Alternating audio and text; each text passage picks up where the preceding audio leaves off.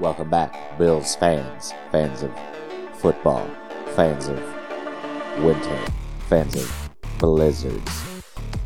We got some weather. We got wild card weekend. We got Buffalo Storms moving to Monday. We got football on Martin Luther King Day. We're going to talk all these things. We're going to preview the Bills Steelers. We're going to talk a little bit about why Josh Allen may benefit from the Monday game, whereas Mason Rudolph may not. But it's possible that the Steelers' defense could benefit from a clean pocket and a clean ball for 17. We're going to talk all good things here on Bleu Mafia. It's Sunday morning. We were going to shoot yesterday until we found out the game was going to be moved to Monday. So let's get right into it.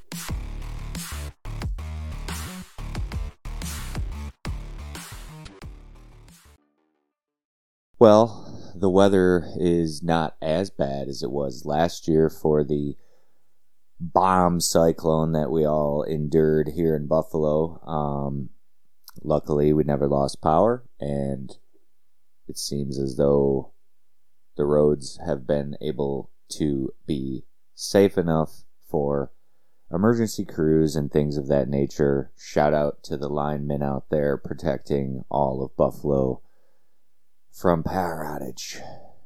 That being said, let's talk some football. The wide receiver core is not going to be necessarily intact this weekend. Say what you want about Gabe. Say what you need to say about Gabe. He's not going to be out there. So, whoever didn't think that Gabe made a difference, I'd like to hear their opinion on who they feel will step up with him not in the lineup, not in the scheme of the game plan. We've heard Joe Brady speak on his role, Gabe Davis's role in the offense, and how instrumental it is, even when he doesn't make plays as many Bills fans desire him to make. Who's going to step up in his absence? How will this affect Stefon Diggs' role? We will get to the Hellhounds, but have to imagine we may see Joey Porter Jr. spying Stefon Diggs, big physical corner.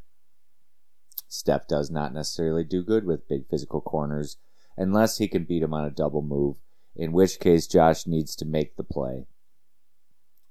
We saw him overthrow one last week. But who's going to step up for Gabe? If you ask me, obviously Kincaid becomes a bigger part. That being said, Dawson Knox needs to step up to the plate. He needs to become a bigger part. I've been pretty satisfied with Dalton Kincaid. He has gotten a little quiet. He has seemingly fallen into a little bit more of a once in a while type target, whereas it seemed as though he was going to become one of those trusted anytime targets. Gabe Davis will not be an option as a target, so we'll see how those two shape up in their roles.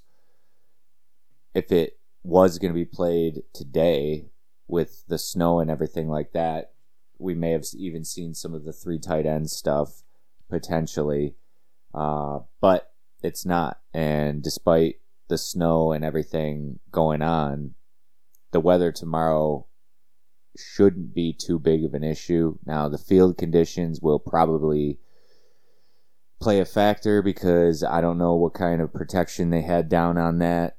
Um, but the pass game should be fine. We saw Josh Allen throw in awful weather in Philadelphia earlier in the year. Shakir, he has stepped up gotta expect he's going to get a couple more targets, a couple more opportunities. We'll see how he takes advantage. Boise, Idaho played in Boise. He's played in a little bit of cold before, possibly some snow.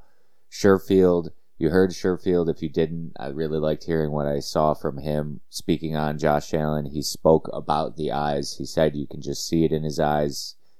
Um, the type of competitor he is, the warrior. That's why we call him the general here. And when you see it in Allen's eyes, you know you have a chance. Uh, Sherfield even said it's an honor to catch passes from him. We'll see how honorable of a performance Sherfield will put out there. But who's going to step up? That's what I'm going to be looking at. That's probably the number one thing I'm going to be looking at, honestly, is who's going to be stepping up with Gabe Davis out because say what you need to say about Gabe, but him and Josh show up in big moments and they have a lot of trust in each other in the scariest moments. Who's it going to be?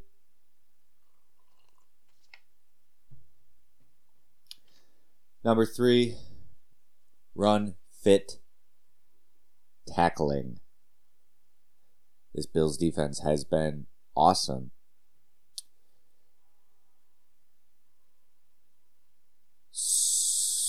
For a little while under Leslie Frazier, we saw this defense give up big runs. I haven't really seen a running back get off on this defense much at all this year real fans don't have a short memory and can remember the physical beating that the Bills took against the Bengals here at home in the snow last year. Led to wild speculations, led to a lot of strange behaviors, talk. Ultimately, we may never hear the true story of why the Bills folded at home versus the Bengals in the playoffs last year but if the Bills defense folds again this year versus an AFC North hard-working, old school, grind it out, punch you in the face over and over offense, there's going to be a lot of talk and there's there's going to be a lot of dismantling of the staff and potentially some major moves on personnel def- defensively. But I will be watching the Run Fit. If you don't know, Run Fit meaning gap assignments, gap protections. All front seven, front eight guys in the box need to be responsible for their gaps in run fit. So whatever scheme that the offense brings to the table with their blocking assignments, pulls, pulling guards, pulling tackles, pulling centers, potentially double teams, potentially duos, potentially split onto the linebacker, all kinds of things that make those big runs happen. You saw it a little bit in the first few drives for Michigan against Washington if you're a college football fan. It can happen quick with the right or wrong gap protection and or run fit and we know that the Steelers traditionally want to be that team that can beat you that way. So I will be looking at the defensive run fit, and obviously tackling is going to be huge. We'll give our final keys to the victory at the end of section one. And of course, on the back end, if you didn't already know, we'll be picking them. Don't worry. We'll pick the last four of the playoffs. Number four, I don't know about Mason's leash on a game like this, especially if it would have been played today. I don't know about Mason Rudolph's ceiling when it's not exactly the best conditions, but he has been in Pittsburgh for several years. They do have an indoor practice facility, but we know that the weather in Pittsburgh isn't too far off from the Great Lakes, you know, region here off Lake Erie. But ultimately, I just don't know if I can see Mason Rudolph defeating this Bills team. Can I see the Steelers defeating this Bills team? Yeah, I can. I definitely could have saw it in a snowball. I can definitely see the Bills beating themselves. I won't be surprised if the Steelers win tomorrow. But I would be very surprised if I see Mason Rudolph be the reason why the Steelers win in Buffalo. Not so sure about his leash. If he comes out and plays awful, could we see Tomlin bring Kenny Cabbage Patch Hands kick Pickett back into the mix? Does Pickett just say, "No, nah, I'm good"? We'll see. One guy that has benefited from Rudolph, however, is the very charismatic and or dramatic George Pickens. Pickens is a tremendous talent, and if he brings it, he can go off. If he does not get brought down by two to three guys when he really wants it, he can break a tackle or two and take one to the house. If you didn't already know. So, the Hellhounds on defense, just about everybody on this Steelers defense, everyone has pointed to TJ Watt being out and this Steelers team being, I believe it was 1 in 10 without TJ Watt. I get it. But man, this defense has some warriors. Landon Roberts, number 50, linebacker. Alex Highsmith, number 56, linebacker. Ogunjobi, Ogunjobi on the front line. Obviously, Cam Heyward, beast. Um, Heyward is one of Allen's frenemies, as we saw Christian or uh, Christian Wilkins, not a friend. Magically, I used to say Bud Dupree was another one, but magically, uh, can't think of his name, but he's out there rushing for the Dolphins on the edge last last week versus Josh Allen. He's another one that Allen doesn't like playing against. We'll put a picture up here. But Allen always has some kind of a fumble or a dirty play or a late hit with Cam Heyward, who's obviously a Hall of Fame player, but just one of those guys that seems to get underneath Josh's skin. On the back end, though, Minkah Fitzpatrick was injured for a lot of the season. I believe he is going to be playing 39. Uh, Kazee, rookie, number 23, Levi Wallace, former Bill, 39, and Joey Porter Jr., number 24, another rookie or maybe first year player, second year player. But Joey Porter Jr., Penn State, son of the great Joey Porter, he is a beast. He is a good player, and we'll probably see him trying to shackle Stefon Diggs. And you have to think that the Steelers are going to think, let somebody other than Stefon Diggs beat us. Let's see what you got. And secretly, they also have Patrick Peterson, who I wanted on this Bills team just for his leadership. But he's also somebody that you got to be a little bit prepared for because he could come in on some nickel, some some blitz stuff. He's he's a warrior. He can do anything, and I wouldn't be surprised to see Patrick Peterson make a play, tip ball, surprise blitz. Allen's going to need to protect the ball. They need to not hand the Steelers free opportunities. So let's get these keys to victory. Brought to you by the old locksmith that used to be where the new McDonald's is on Union Road in Cheektowaga.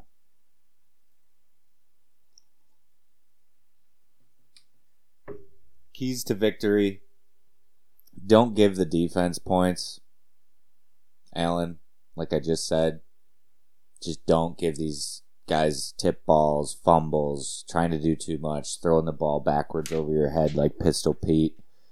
Just don't give this defense points.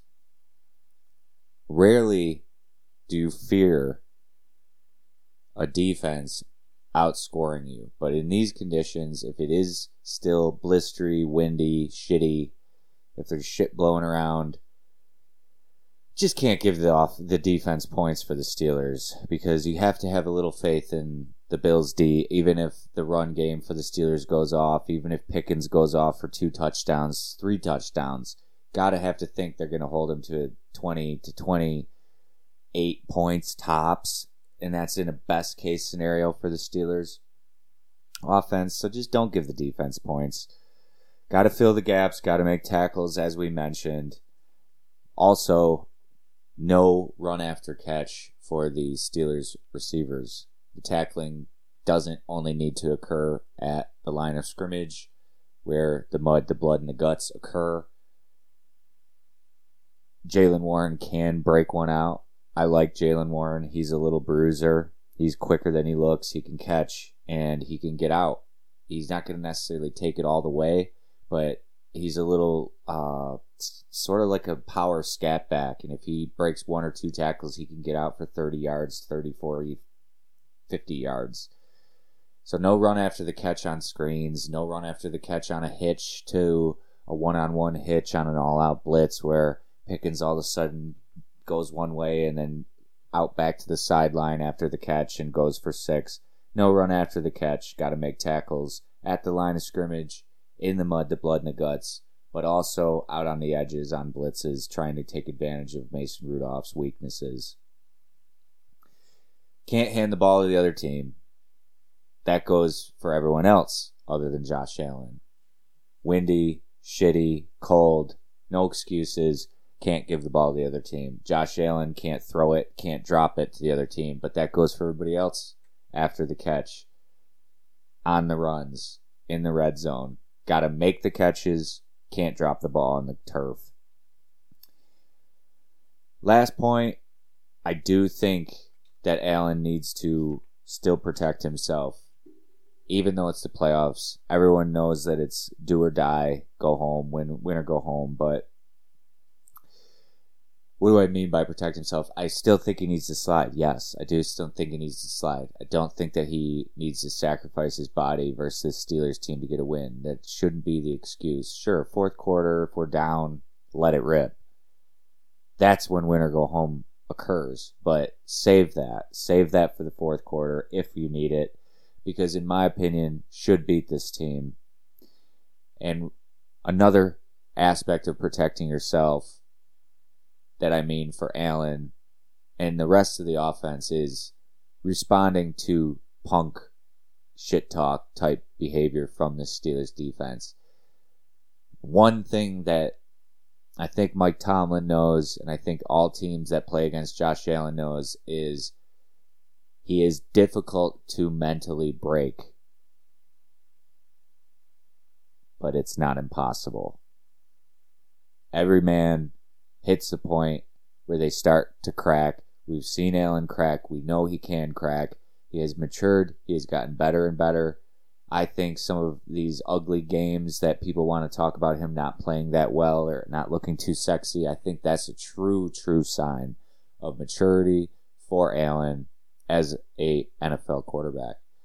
And I like to think that he's going to protect himself from that, but it goes for him, it goes for the O line, it goes for the receivers. No Gabe Davis. Once again, it's going to be a factor.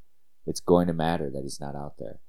But this Bills team can't take a 15 yard penalty. They can't hit someone after the whistle because they lost their cool. Can't lose composure. It's win or go home. But ultimately, it's composure or go home. It's that simple. Let's switch it over to the implications. I'm going to pick all four games for you real quick. Let's go. Number one, Love at Dak. The Packers, after all the Aaron Rodgers saga, Jordan Love is in the playoffs. Mike McCarthy is taking on the team that ran him out of time. And Dak Prescott is once again in the driver's seat, driving the hottest car in the NFL with all the fixins. I got rid of Zeke. Amari Cooper's out there tearing it up. Uh, Noah Brown out there tearing it up. We'll see, Dak. What do you got? Because if Dak and McCarthy lose this, it could be over for them. One of them. So I'm rooting for love. Best believe. I'm rooting for love. I'm rooting for AJ. I'm rooting for uh, Aaron Jones. I'm rooting for Slick Pee Wee Herman, their coach, Matt LaFleur.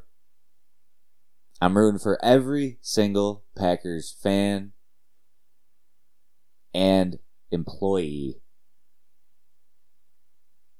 that never stopped rooting for their team just because their hotshot Cali boy stepped into the darkness. And they've got a new guy. Love literally looks like he's from Green Bay. Did you see the picture of him helping some girl out on the side of the road? He looks like he's from there. So let's go, love. Let's see what you got, baby. I smell, I smell an upset. By the way, yesterday I should have bet it. I had a good feeling about Stroud. I literally have text message evidence of saying that Flacco was going to shit the bed. And I also just didn't think that Tua was going to have enough in that weather. But number two, staff at Goff. And on these implications, if you've listened to any of my picks all year, you know that I have weather involved. Weather's always a factor. It's always a factor. It's a matter of football, but it's a matter of fact that it's a factor. Staff at Goff. What an emotional roller coaster for this experience for Matt Stafford. What an absolute emotional roller coaster. I could not imagine get, going back there. I think this is his first time. I I have to think this is his first time getting back there. But ultimately, him going back home to take on Goff, who's the pressure on? Who's got more pressure on their shoulders? You would probably have to say Goff has the pressure, but who has the more emotionally perplexing experience. Goff's used to being doubted. Goff's used to being misnomered and disrespected as a quarterback. Stafford's never been really disrespected as a quarterback. Everyone's always loved him. And now we'll see. Because if I'm a Lions fan, I'm booing his ass. I think I like Goff. I think I like the I think I like the Rams receiving core also, though, it's going to depend on who responds to pressure more in that game. Who's going to overcome the pressure of the the moment? We've seen Goff shudder in the moment. We've we've seen Stafford step up in the moment. But that's a weird that's a weird moment to be in for Stafford. We'll pick all of them officially at the end. Mason at Josh. We talked a lot about this, but if anybody told me at any point in this season that the Bills would be at home as a number two seed, taking on Mason Rudolph in the round first round, I'd I'd say perfect. We'll take it. What more do you want, Josh? Come on. Number four, lastly, Jalen Hurts at Baker if you would have told me that Joe Flacco would have been getting his ass kicked for the Browns and getting laughed out of Houston,